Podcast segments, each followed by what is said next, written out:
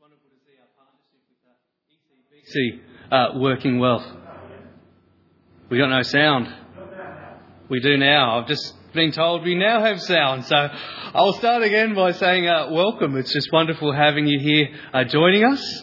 And I'm not sure where you find yourselves, but it's just great to be together. And thank you, Vincent and Josh, for, for leading us in worship. It's great to see uh, our partnership as two churches working together like this. So just wonderful. Thank you, guys. And I hope you enjoyed that time. Uh, but more importantly, I, I hope that it helped you focus your attention on our, our wonderful Lord and Saviour. And I want to pray now as we open up God's Word, just to prepare our hearts, to still us. So, Father, we come to you now. And we thank you that we've been able to come already and lift our voices to you. And although we might be singing in our lounge rooms, we know that we lift up our, our voices together as your community all over, all over Melbourne. And we just come and we want to give you praise. We want to give you worship. We want to thank you for who you are. And now we also thank you that we can come freely and open your word, and that we can uh, be inspired and encouraged by it, that your, your Holy Spirit speaks to us. You guide us and lead us as we read your word. And so open our hearts. Lord, make us uh, just just available right now, Lord, to, to be taught, to be teachable. Prepare our hearts, prepare our minds. And so we come, Lord, with anticipation, with expectation that you will teach us and shape us through your word. And we pray all of these things in Jesus' mighty name. And we all say, Amen. Well, we've been, uh, we've started this series called Lord, Teach Us To Pray. And we started last week on uh, looking at why. why. Why do we need to pray? And today we're going to continue at looking at this idea of how to pray. We're going to be looking at over the next few weeks at the Lord's Prayer. We're going to look at it step by step. And last week and this week, in a sense, introduce us uh, to this prayer. And the Lord's Prayer, of course, the most famous of all prayers, is, is a wonderful guide for us. It's a, it's a prayer that Jesus taught. So as we come here this morning and as we come here over the next few weeks, essentially we're coming and we're asking our Lord Jesus Christ to teach us to pray. Now, I must admit that prayer has not been an, something that's come easily for myself. Uh, over many years, there, there have been troughs. There, there have been those high times and the low times in regards to my own prayer life. And there was a point in my life about, oh, I'd say about fifteen years ago, where I came to my knees one time and I simply cried out, Lord, teach me to pray. I was really struggling and found prayer really difficult in, in church settings, and we'd have prayer meetings and only a handful of people would show up. But then in my own life, it, it was just something I found difficult, and I came to the Lord simply saying, can you just teach me? And the wonderful thing is we do have the Lord's Prayer, which is there for that very reason. But I can say that over the years that God has used this one prayer and revealed new things time and time again. But he's also brought people around. He's brought different Christians and different believers to encourage me in my own prayer life, and to teach me new things about prayer. And that's my hope for you, that as we come to this, that you will, will find new revelation. There'll be new insights for you. There might be things you've never seen before. I pray that it might inspire you and encourage you again in your own journey in prayer. Now, in some Christian traditions, the, the Lord's Prayer is often recited. Even in services, either weekly or regularly, it's often recited by the congregation. And it becomes, I guess, it becomes just a part of the way they do faith. I need to admit that in my own a journey of faith, it, it was never a tradition like this. It didn't feature that regularly, and it didn't really feature that often even in my own patterns of prayer, until, like I shared, in that last decade and a half. It has became, it has become a, a staple of my prayer diet. And it's been very helpful in those times when I don't have the words. And I shared last week that uh, the very reason for this time was in this, this season we find ourselves, quite a difficult season. I found myself time and time again falling to my knees, not knowing how to pray or knowing where to start. And it's in those times where I can start with this prayer, with those simple words, Our Father who art in heaven. And the moment I begin, I find that this prayer grounds me again, helps give me focus, gives me a place to start. And I wonder if this is a, a struggle that you find for yourself. It seems to be very normal for believers. And, and last week we began our uh, the prayer course, uh, which we've we started online. And a common thing shared amongst those there was, you know what, I struggle. This isn't something I find easy. It seems to be quite normal. We often find that we compare ourselves, don't we, to those super prayers, those people that, that come up maybe on stage or in services and then they speak with their eloquent words. And so often, as beautiful as they are, they often make us feel like our own prayers just don't stack up. It often makes our own prayers simply feel simple, awkward, unnatural. So we come like the disciples did to Jesus with honest hearts asking, Jesus, teach us to pray. We're going to look at the Lord's Prayer as recorded in Luke and in Matthew. Today especially we're going to focus our att- attention on Matthew because Matthew includes some extra perspectives before Jesus shares the Lord's Prayer. He helps to set a broader context and helps us to understand not just why we pray, but how we are to come to the Lord in prayer. And so let's read together from Matthew. Matthew chapter six from verse five. We read this. When you pray, now this is Jesus speaking, when you pray, don't be like the hypocrites who love to pray publicly on street corners and in the synagogues where everyone can see them. Tell you the truth, that that is the reward that they will ever get. That is all the reward that they will ever get. But when you pray, go away by yourself. Shut the door behind you and pray to your Father in private. Then your Father, who, who sees everything, will reward you. When you pray, don't babble on and on as the Gentiles do. They think their prayers are answered merely by repeating their words again and again. But don't be like them. For your Father knows exactly what you need even before you ask Him. They're wonderful words. And we see a, a few things that Jesus is encouraging here in regards to how we pray. The first is, is this. Keep it simple. Keep your prayers simple. And Jesus gives some gives us an example here, a bad example. And we find this all through through Scripture that we're often given good examples. And we're often also given bad examples, those people whom we should not follow. And here Jesus gives the example of those that he calls the hypocrites, is, is how he names them, how he identifies them. He identifies them as those who love to play, uh, pray publicly on street corners and, and in the synagogues where everybody can see them. And so here's Jesus' words to us this morning. Don't be like those who share prayers to be praised. Those who who pray with wrong, with wrong intentions. Look at me are the intentions revealed here. Lofty, eloquent words, but it's not the words necessarily that is at fault. It's the intention of the person. These people who look outwardly spiritual, but have inwardly selfish intentions. And there's a context here.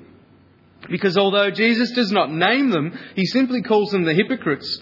Jesus was targeting this critique towards the religious leaders of the day. For they would stand and cry out their prayers in public places, on, on street corners or in the synagogues for all to see, and they would cry out with loud voices. And what seems like such a deeply spiritual practice is revealed to be nothing more than a show. Jesus reveals their true intentions. Their prayers are a way to seek public approval. And Jesus calls them out for what they are. He calls them hypocrites. And he says they have received their reward in full. They have received the applause that they are after. And that is all the reward that they will receive, says Jesus. For all they seek is approval from the crowds. And so the encouragement here is not to pray like those who pray to be praised, but to pray to be heard by an audience of one. Praying private behind closed doors, says Jesus in verse six. Not seeking the applause of others, but simply seeking audience with our Heavenly Father. The encouragement, pray in secret, out of the eyes of others. Now, I do need to say here, you might be thinking, then why do we pray in church? Why do we have prayer meetings? And this is where context is important. For the early believers still gathered together and prayed, but they did it in the quiet of their homes, in the, in the confines of their meetings. The context is important here because the examples for prayer up to this point were those who prayed for the approval of others. And Jesus was, was very strong and point, to point our attention to make sure our intentions were true. And so the encouragement in our, in our, for our lives of prayer is simply this, to keep it simple, keep it secret, out of the eyes of others, somewhere private, somewhere quiet. There are times when we talk publicly, like I am right now. There are times when we need to speak privately, and this is where God calls us. He calls us to a private place. The place where we can go, where we can be. Keep it simple and focus our attention on Him. I'd like to share this story of Susanna Wesley. She is known as the mother of Methodism, and two of her sons, both John and Charles Wesley, of course, started an amazing movement, and the small group movement, which we know of today, began really under, under their leadership. Her health was very poor. She was born in sixteen sixty-nine, and so this is a, quite a few years ago, in a different time. But her health was very poor, and we, we know this, that her, her marriage was to a penniless preacher and was dysfunctional at best. She had, sorry, she lost nine children in infancy and raised ten more almost single-handedly. Think about that, nineteen times through childbirth. Their home was burned down twice. Her husband was imprisoned twice. And yet her simple, honest and persevering prayers undoubtedly changed the world. She showed herself to be a formidable leader long before her sons John and Charles rose to fame. We we hear in her story, we read that when her husband, the rector of Etworth Parish Church, was imprisoned for financial mismanagement, his replacement in the pulpit failed miserably to preach the gospel. And so she took matters into her own home, into her own hands, I should say. She launched a Sunday school in her own home for her own children. And before long, many other children would come and meet in her home on the Sundays, and, and many families started to come, and before long, two hundred people were gathering at her home. Of course, not inside anymore, they now met out in the barn. And people would come, and they would listen to her reading sermons and singing psalms and praying. And meanwhile, the church nearby languished, almost empty. Beyond that, Suzanne also gave her children six hours of schooling a day, educating her daughters the same as her sons. Plus, she gave an extra additional hour per week of undivided attention to each of her ten children. How on earth did she do all of this? How did she survive the loss of nine children, the heartbreak of a volatile marriage, without becoming broken and bitter? How did she manage such a frenetic household while also establishing a Sunday school and educating all of her children, two of whom would rise to the heights of international influence? We know this about her life. Susanna was preeminently a woman of prayer. It was as she waited upon the Lord each day that her strength was renewed again and again. And this is the part I love. None of this was easy, for there was nowhere at home she could hide away to pray. She had no private place she could escape to, and with ten children and a husband in prison, nowhere to run away. So where did she go to find time to pray? I want you to imagine this.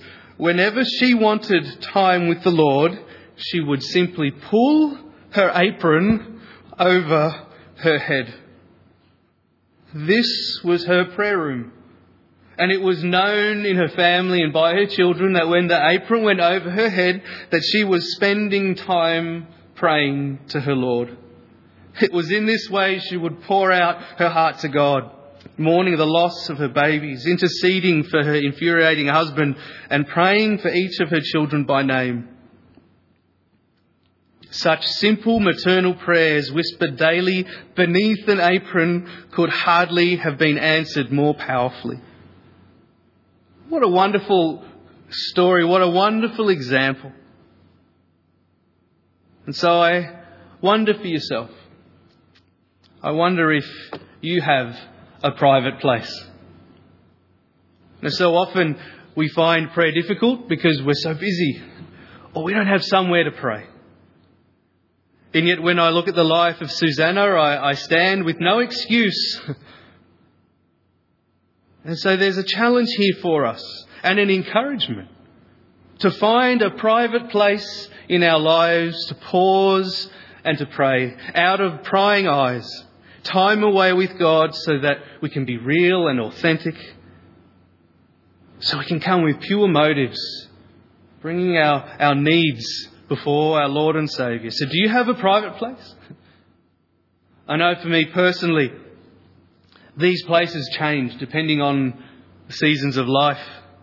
At the moment, with a with a family and young, young kids, I actually find my night times quite precious as the kids go down, and uh, I often stay up later as well after Bet goes to sleep. And just walking outside in the cool of the night and looking up at the stars, that's become a private place for me in these times and over the last few years, a, a time just to come. End of the day, nothing that needs to be done. Time just to sit and to pray and to cry out to God. So I wonder if you have a private place. And this week, I would like to encourage you. Take some time to pause and to find a place to pray. Keep it simple. Here's our next part for us. How do we pray? Firstly, we keep it simple. Secondly, keep it real. Be authentic in your prayers. Now back to our bad examples as found in Matthew six seven. Jesus encouraged, when you pray, don't babble on and on as people of other religions do, for they, they think their prayers are answered only by repeating their words again and again. It's not interesting, isn't it? Don't babble, says Jesus. And babble, the word babble actually means to stammer or to repeat the same thing over and over again, to use many idle words. Some suppose the word derived from Battus, a king of Cyrene who is said to have stuttered. Others from Battus, an author of, uh, an author of tedious and wordy poems. But you get the idea. To repeat the same thing over and over again. And it's very true. People of, of other religions we see repeat words over and over again to be heard. And a few examples in the Bible. It's exactly how the pagans prayed in First Kings eighteen twenty-six. When Baal wasn't answering them, we read, they called out the name of Baal from morning until noon. O Baal, answer us, they shouted. O Baal, answer us, they shouted. O Baal, answer us, they shouted from, from morning from morning till noon. But there was no response. This also happened in Acts nineteen thirty-four, where we read that the pagans shouted in unison for two hours. This one phrase, great, great is Artemis of the Ephesians. Again and again. And, and we see that even in, in, in modern day religions, don't we? Hindu prayers are monotone and repetitious. Buddhist prayer chants, known as mantras, repetition of prayers for hours each day. And Muslim prayers, unknown often in unknown languages, simply repeated and repeated over and over again. Jesus encourages us not to babble, not to repeat in this form. I love this quote from Martin Luther, who simply said, "The fewer the words, the better the prayer." Isn't that great? The fewer the words, the better the prayer. And if we reflect on our lives, some of our most true, heartfelt prayers were often the shortest. I would have to say that the shortest and most popular prayer would have to be this simple word, help. Have you found yourself in one of those places where you cry out to the Lord, Lord, help? In, in, in one of those moments of despair, as you begin to fall, as something, as an incident's about to occur, just those, those simple words, help, cried out from the heart. I read this pro- poem called The Proper Way to Pray. I found it quite humorous and like to share it with you. It goes like this. The proper way for man to pray, said Deacon Lemuel Keyes, the only prayer attitude is down upon his knees. Nay, I should say the way to pray, said Reverend Dr Wise, is standing straight with outstretched arms, with rapt and upturned eyes. Oh, no, no, no, said Elder Snow. Such posture is, posture is, is far too proud. A man should pray with eyes fast closed and head contritely bowed. It seems to me his hands should be austerely clasped in front with both thumbs pointing to the ground, said Reverend Dr Blunt. Last year I fell in Hodgkin's well head first, said Cyril Brown, with both my heels a sticking up, my head a pointing down, and I done prayed right then and there, best prayer I ever said, the prayinest prayer I ever prayed, a standing on my head. I wonder if that has been similar for you. Often the best prayers are those cried out in the greatest need, without eloquent words, but with full intention and simple heart's desire to be heard. Jesus is, his encouragement for us is simply to keep our prayers simple and from the heart. D L Moody once said, some men's prayers need to be cut short at both ends and set on fire in the middle. And John Bunyan once commented, when thou pray, rather let thy heart be without words than thy words without heart. Prayer that is real is from the heart. And so we're called to come in truth, in authenticity, not with many words, but simply being real. And as we read many of the Psalms, I'm encouraged as I read many of the Psalms, as King David came to his God, his Lord and Saviour. And in his prayers, the honesty of his prayers are amazing. There are times when he praises the Lord. There are times when he, he cries out in pain and in doubt and in anguish. His prayers were very real. And so for us, we are also encouraged to come with, with prayers of the heart, no matter what they may be. Jesus also shares that we should pray with few words simply for God already knows our prayers. He already knows our prayers. There's no convincing. There's no proving. But I wonder, it makes you wonder, okay, well, if God already knows our prayers, so why pray? Why pray if he already knows? And I would answer in this simple way, to be with him. An anonymous pastor once wrote, I may not have anything specific to say to him, but I know I need to be on the line to him, talking with him, spending time in his presence, because I may not need anything in this world right now, but I need him. I need him. What beautiful words. And so my encouragement this morning is to keep prayer simple and to keep prayer real.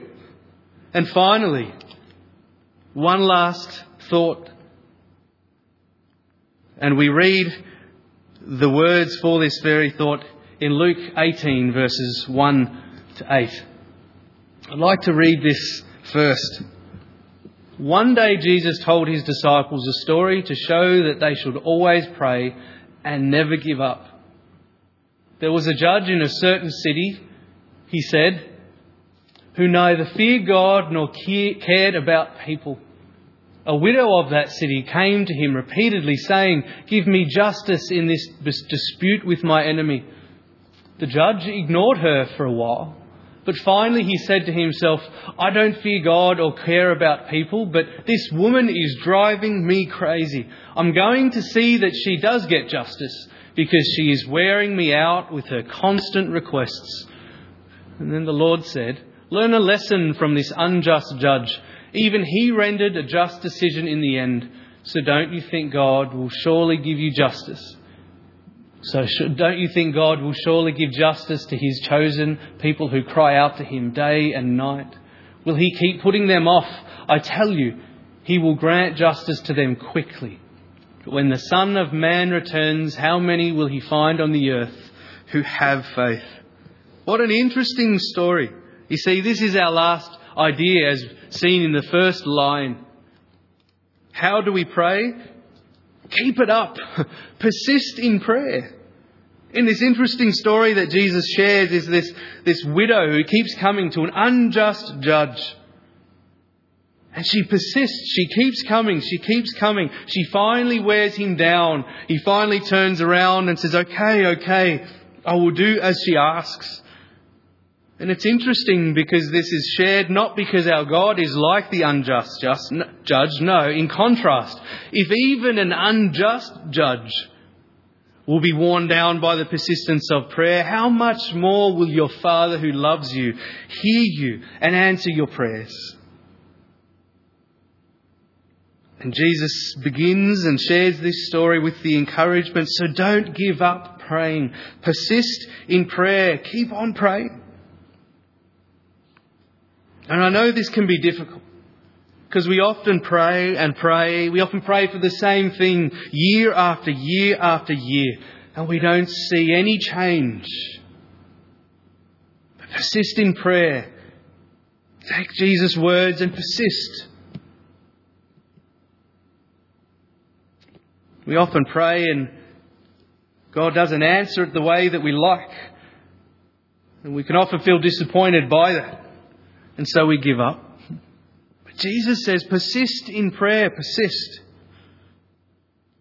This very idea also of unanswered prayer is, is quite a large theme. And in the weeks to come, we're going to specifically focus on this whole idea, for there are many reasons why God seems to not answer our prayers. But the encouragement is still there to persist in prayer. Do not give up. I remember praying for family members and, and friends to come to know Jesus Christ. I can remember praying for a, a particular person for years, more than a decade. And it became almost like a, a point, one of the points in prayer that was there every single, every single week, to the point that I didn't know how to pray it anymore. And year after year, it simply became the simple phrase, "Lord, draw this person to yourself. May they come to know you." That was about it. And I, I would move on. And what was quite humorous is that, well, this part's not humorous. It's actually a big praise point. They came to, to, to faith in Christ. Thank the Lord. But what was humorous was this. It was so ingrained in my prayer life. I had re- repeated it so often that I would often fall to my knees and pray, and it would automatically just spill out again because I'd said it for so long. But praise God, he answered that prayer. And I, we shared that actually on uh, in our small group, and a few of the other gentlemen laughed and, and said a similar thing. We all simply shared that it can be hard to persist in prayer, especially when it seems that those prayers are not answered. My encouragement is don't give up, persist, keep praying. Your Father hears your prayers, and in his timing and in his way, he's working out his will. Persist in prayer, don't give up. Keep praying. So in this season, in this time, when it, it seems that our whole world is falling apart, need to come to our knees more than ever. And if you've been discouraged or you don't know where to start, I hope that you can just follow these three simple ideas that Jesus shares. Keep it simple. Get out of the crowds. Find your, find your private place to go and to bring your prayers to God. Keep it real. Come with the true concerns that are on your heart. Share what, what really matters. And don't give up. Maybe you have given up on prayer at some point. Well, my encouragement for you is to, to pick it up again. You come back and bring your concerns to our Father who hears us. Keep persisting. And I'd like to ask and close in this simple way today. As we go, I'm going to pray and we'll finish up our time here together. But I'd like you to turn to someone. If, if you're in a home where you're watching with somebody else, I'd like you to simply turn to them and, and to talk this, this question through. And if you're on your own, maybe you could ring someone. Maybe there's someone that you can call, or join the, the Zoom Uh, the foyer on our uh, on Zoom after the service and, and, and share that there. But it's simply this. Where can you find a secret place to pray this week? Where is your secret place? If you've got one, share where your secret place is. If you don't have one, talk through this idea. Where could my secret play, place be this week? Is it under an apron? Is it hidden in the corner of a house? Is it with headphones on? Is it going for a walk? Or is it standing out at night looking at the stars? I pray that you may find your secret place, that you may pray and come to our Father who hears you this week. God bless. I'm going to pray. Father, as we talk about prayer, we come to you now, recognising the amazing privilege it is to acknowledge who you are and to come to you, Lord, with our, our needs, our requests. So, Father, we ask and pray that you will help us, Lord, burn in us, uh, continue to fire in us, Lord, a desire for you and for prayer. Enable us, Father, to keep it simple. Help us to, to find a secret place in our week, some time to just come to you, Father, where we can be real, authentic. Father, help us to persist, even when times are tough, even when it doesn't come easy, even when it feels at times that we're not even heard. Father, help us to hear the encouragements of Jesus Christ and to, to persist, Father. Help us not to give up, to continue to place our faith in you. And in this time, Lord, we also bring our nation to you. We ask for you to be at work in our world. We need you more than ever. And in this, Lord, we pray for opportunities for people to come to you. Lord, to, to look beyond this world and all this world offers, Lord, but look to something deeper, Father. I pray that there will be a spiritual yearning, Lord, that is unopened, that is, that is unopened in them, Father. And that people We'll start crying out to you like never before. Help us also to come to you, we pray. Help us to encourage those around us also, Lord, to look to you in all things. Give us boldness by your Holy Spirit. Encourage us, Father, we pray. And we pray all of these things in Jesus' mighty name. And all of God's people say, Amen. Amen. Go and have a wonderful day. Go and share that idea. Where is your place to pray with someone right now? Otherwise, join us on Zoom or come join the, the church meeting as well, the special meeting at eleven forty-five. Otherwise, God bless and look forward to seeing you in the days to come. Amen.